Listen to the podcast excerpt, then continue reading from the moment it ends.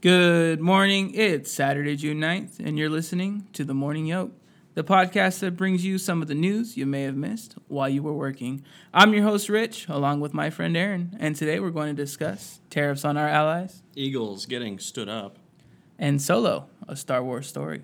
So, kicking our morning off with tariffs. Rich, what's a tariff?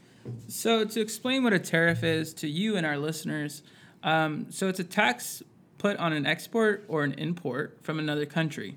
So, to explain this a little bit better, I like to use shoes, for example. So, Aaron, say you bought a pair of shoes from China for 2. dollars Mm-hmm. What a deal! $2. And say the American made shoes, same exact shoes, black, brown soles, $3. So you buy these shoes from China because you ain't got no money. So the American shoes are too much for you. So America gets mad because you're buying the Chinese shoes. And hell no, you ain't buying no Chinese shoes if you live in America. So this is what we do. We put a tariff on them. Hmm. So now that Chinese shoes that come over for $2, since we put a tariff on them, are now going to cost you $4. Well, that's unfortunate because, you know, I like my $2 shoes. But now, in theory, the American shoe is only going to be $3. So now it's cheaper. But here's the thing Americans aren't stupid. So now that we know the competition is at $4 and we're selling our shoes at $3, what do you think is going to happen? Raise it up. That's exactly right. So Americans go, you know what? Let's charge 375 for our shoes now. So now that same exact shoe you were once getting is not only more expensive on the Chinese side, it is now more expensive on the American side. A whole dollar and three quarters. Don't think too hard. That's some trouble. It is. But this is the issue. So not only does the consumer lose, everybody loses. Because China goes back and says, hey, why are you charging more on our shoes? What about the Europeans? You don't charge them more on their little clogs and wooden shoes and stuff like that. That's not fair. You don't like Chinese shoes? So this is the issue. And you know what Trump's plan is now, Aaron? Oh boy. he wants to tax our allies. So he wants to tax the European Union, Canada, Mexico on steel imports and aluminum imports, costing 25% more on aluminum and 10% more on steel. What do you think that's going to do? It's just going to start another uh, another trade war, unfortunately, and that's what we're all afraid of. And But think about think about it on a local scale. Think of the impacts. I mean, this affects American jobs, farmers. not necessarily farmers because it's just steel and it's just aluminum. But this directly affects Trump's support group, blue collar families, Okay. especially in the Midwest. Because the people that voted him in are now going to realize that his policies potentially are going to cause them their jobs.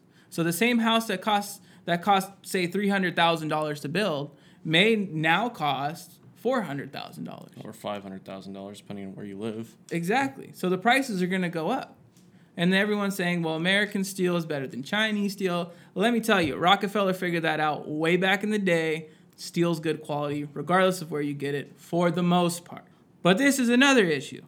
Trump likes to say it hurts our national security. Aaron, can you think of any way how a, how a tariff on Mexico and Canada is an effect to our national security?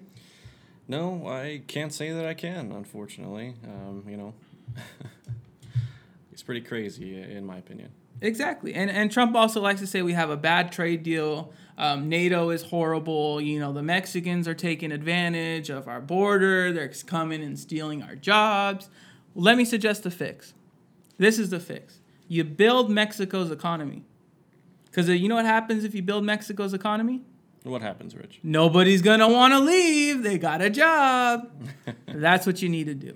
And that's what NATO was intended to do. It was intended to help rebuild Mexico's economy, put them in the world market, and grow it and make it something self sustainable.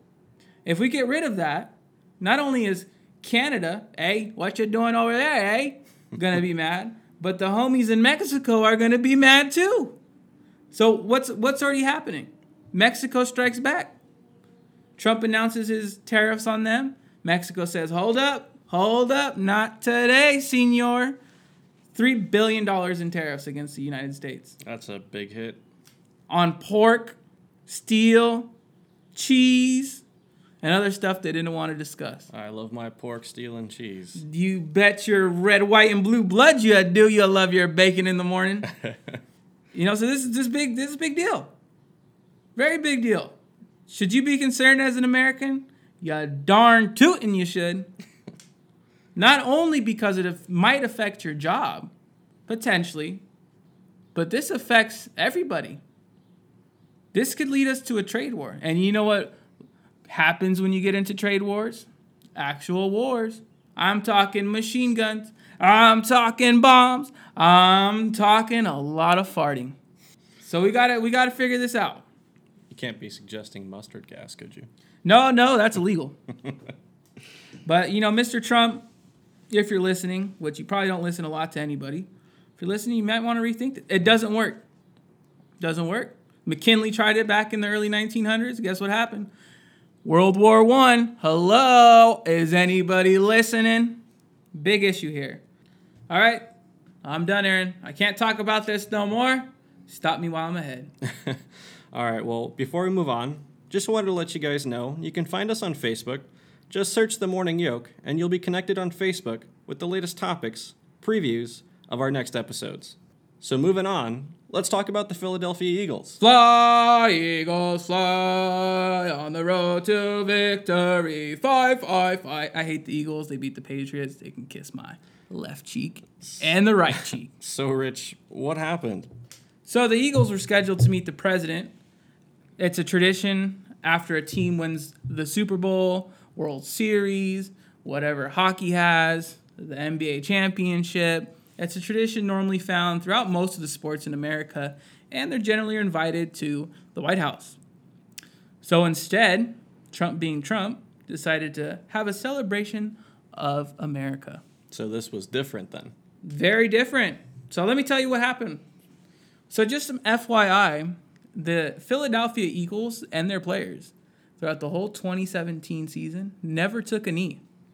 Not once. But this is why Trump is salty. Trump's like a girl. Sorry, women, I take that back. He is not like a girl. he is a very petty person. So Trump, being Trump, is mad at Eagles owner Jeffrey Lurie because he talks some ish about Trump. And he's like, yo, I don't like Trump. I don't like what he's doing. I don't like what he stands for. That ain't American. And many players have also recently stressed a disagreement with the NFL's new requirement to stand during national anthems. So Trump, being Trump, was mad because the Eagles were like, hey, we're not going to have a lot of people coming to this rally. We're not going to have a little people coming into your White House. Now, if you leave, we'll come. So Trump flipping out, he's like, hell's to the no. You ain't coming, we ain't having a party. So he canceled it. He's gonna have a celebration of America, which he did have. Uh, let me tell you, it was lame. So was there a political agenda, you think, Aaron? Political agenda, uh, you know, politics with Trump, it's up and down with him. So, But do you think he was trying to gain something from his base core of voters? Like, hey, listen here, if you ain't patriot, you shouldn't be here. Do you think that's what he was trying to drum up? The drum roll to his fan base, I guess you could say? You know, I think he kind of knew that the situation was most of the Eagles weren't going to come uh, to the White House for the celebration, and he waited the last minute and then, you know, tried to make it about him and took it away. But in reality, no one was going to come anyway, except for a few people and a coach. So, Exactly. You know, and I'm so tired of him always turning it around and making it about this whole patriotism type of thing with the, you know, the players calling them bastards for taking a knee on the field. Um, and you know what? That that's kind of disappointing because you have you have people buying beer while the national anthem's going on. You have people stuffing their face with hot dogs while the national anthem's going on. And you have a couple people who decide to stand up for their civil rights and say, hey, maybe under that flag we're not all equal. Now, Aaron, you might have a different opinion about this, but should you stand or sit? I think the people that fought for the flag, um, you know, everyone has their own opinions. Some say they fought because, you know, they want you to speak their mind. That's, you know, what freedom is in their eyes. So they fought for the flag so you could kneel or you could stand. It's your choice. Uh, it's a free country, is what they're trying to, to, to tell everybody. So Exactly. And I think I think if you take a knee and say, "Hey," I, and I think from the opposite side, if someone is taking a knee on a national stage during the national anthem, instead of criticizing them and saying, "Hey, why are you doing that? You're disrespecting our flag," maybe we should all listen and say, "Why are they doing that?" Let's understand where they're coming from. That's when we all learn as a people. But if we decide to choose sides and say, hey, there's no issue here. We're, we're a great country. You know, our soldiers fought, so you have to stand. I don't think that's the point behind the flag. The flag shows that, hey, we're a country, we treat everybody equal, and we need to stand by that. And these people are saying, hey, we're not equal. We're not getting treated the same as everybody else.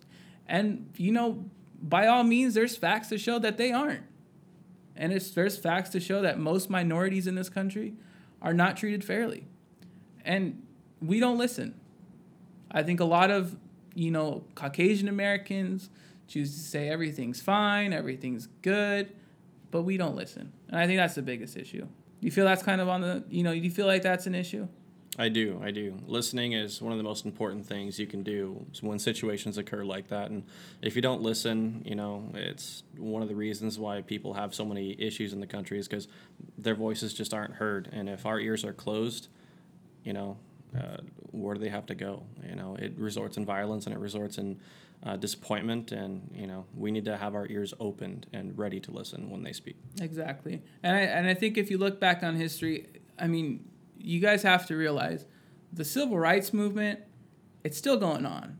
And it wasn't too long ago that Americans in this country were hosing down other Americans in the streets for sitting in a restaurant. That wasn't too long ago, guys. It wasn't too long ago that we had Jim Crow laws where water fountains were segregated. Wasn't too long ago. So those so, those same people that grew up calling African Americans derogatory terms, spitting on people, those people that were kids in those days are now adults. And I think as Americans we we tend to forget that. We think that oh, you know, every everything's peachy, everything's fine, but we tend to forget that those same people are still alive today. And the majority of them are making our laws and regulations. I mean, if you look at the the police, you know, the police are here to protect and serve, and by all means, they do a great job. I've never had an issue with a police officer. But then again, I am not African American. I don't know what kind of policies they have in place or ideals we all have in place of racism. You got to realize it's been in, embedded in our heritage. We had slaves for hundreds of years. This is in our DNA is to have this type of segregatory hate in our minds. And I think for police officers, especially the ones with high school educations, because it's not a requirement to have a college degree. Did you know that? That's I, I knew that. That's and that's you know how scary that is. You wouldn't hire a person to teach your kids without a college degree, but you're gonna give them a gun and make them make other people abide by the law. Well, Trump's president, isn't he? Doesn't he uh, not have any uh, governmental background? He doesn't have a governmental background, but he has a business background. Oh well, I guess that counts in some people's eyes, which is unfortunate. Exactly. I mean, I think I think we all need to come to terms and say, "Hey, maybe we're not doing things right. Maybe there is issues. Maybe we're not the greatest country in the world." And I think once we do that, we have a chance of fixing what's really needed to be fixed. Maybe not with this president, but you know, I'm done. Are you done? I'm done with this topic. I'm done. Maybe talk about it next week. But before we head into our last segment, just want to thank everyone today who's tuned into the Morning Yolk. Hope you're enjoying your Saturday. Hope you're going to have some fun today. Enjoy your Sunday because that comes pretty quick. And we're going to move on to something in a galaxy far, far away. Solo, a Star Wars story. Aaron, what were your thoughts on the plot? I thought it was good seeing a young Han Solo, uh, you know, telling the story from a different perspective was great. It's you know it was basically looked at differently uh, for from the critics and you know from the uh, fan side of things. It was actually pretty good. You know I don't see where all the negative hate went, but. Um, you know, it was a good story. I, I liked it, and I'm looking forward to more of them. Hopefully, Yeah, I, I think I dug it. Um, I liked the direction of the movie. I thought it was really good. I kind of like it. For me, it answered a lot of questions. And oh, FYI, guys, sorry, spoilers. Spoilers are coming. Spoiling the milk. But if you haven't seen it, you're lame. So kind of figure that out on your own time. yeah, go see it. Go see it definitely. But you know, I, I dug it. I liked I liked the casting. I thought Lando was a great pick with Donald Glover. He was. I thought Alden. I'm sorry if I messed up your name, Alden, but Einrich or whatever the hell you call yourself. Uh, Woody Harrelson. Woody Harrelson was good. Doesn't he just feel like an uncle? he does, yes. Like he you watch him on the screen, like I wish that guy was my uncle. like ever since that basketball movie back in like the 80s or 90s, that dude's been like my uncle. What's up, Woody? That's even a cool name, Woody. right? Not even talking about Toy Story. Woody's a badass name. If you're called Woody, like I'm scared of you. but he's still got a friend in me, though, right? Yeah, exactly. But you know, I thought the cast was great. I thought the plot was great. The storyline was good. I thought it flowed well. You know, some hiccups here and there. Like I felt like the the beginning was kind of you know rushed a little bit. Ron Howard came in at the last minute. I think he saved the movie. yeah, but that's every movie, though. You know, no movie's gonna be hundred percent perfect. Yeah, but I mean, this movie had a lot of issues. It got rewritten on some port, parts. Ron Howard comes in at the last minute and is like, put the brakes on. you know, Darth Maul wasn't even a thing until Ron Howard got there. Yeah, that's crazy. That's very crazy. Darth Maul, I saw him, I almost wet my pants. I was surprised. I said, "Oh, here comes the cream puff." but Darth Maul, like, oh my god, what a badass! he looks so good and beat up. I loved it. yeah, and he's got his new prosthetic legs, almost like uh, Lieutenant Lieutenant Dan kind. Lieutenant of Dan.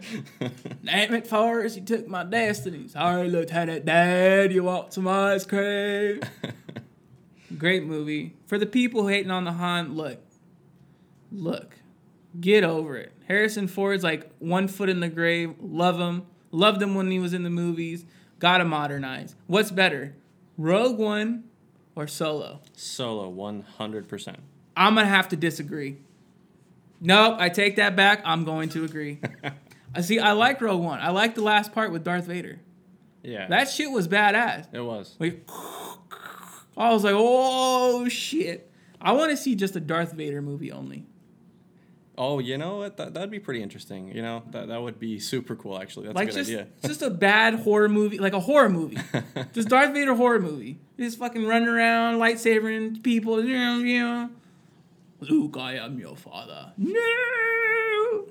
but all before that, you know. yeah, That would be cool. That would be cool. Do it before um, old homeboy dies, so the voice is the same. What's his name? Voice of Darth Vader. I'm gonna have to look that up. Let's look that up real quick. Sorry guys, we're gonna look that up real quick. We're still recording. We're staying live. We're staying hot, hot like the the weather outside. It is hot, really hot, sweating hot, and it's Saturday morning hot. So let's look it up. Let's look it up, Aaron, on the fly. Voice of Darth Vader. I, I God, his name is on the tip of my tongue. James Earl Jones, you are the Mizan.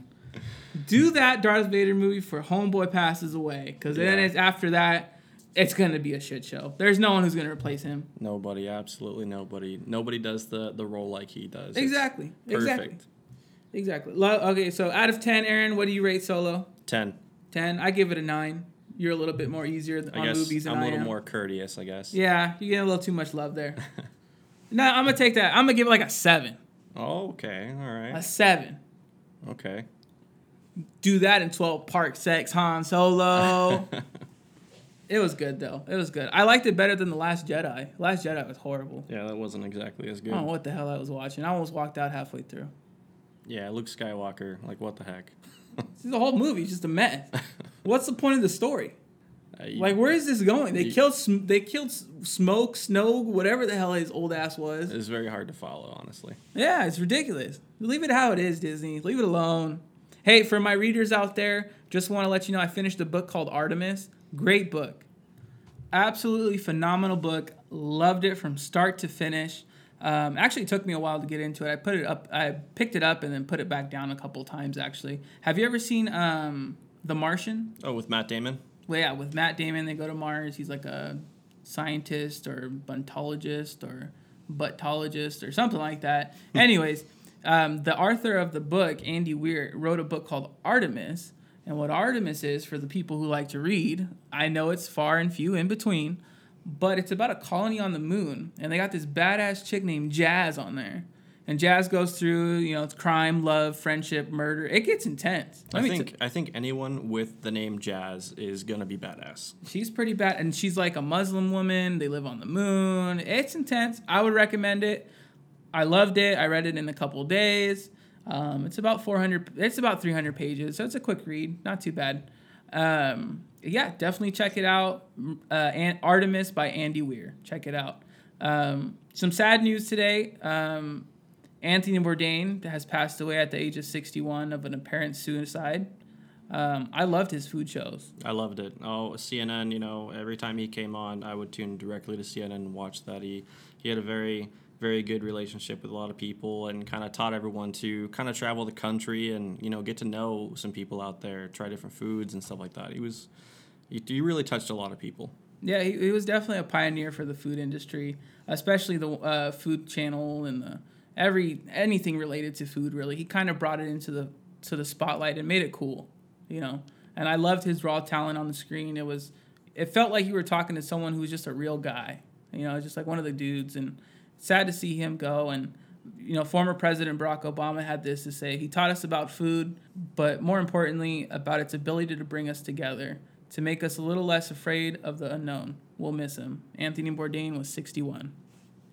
This concludes this week's episode. Don't worry, we'll be right back for another episode next Saturday.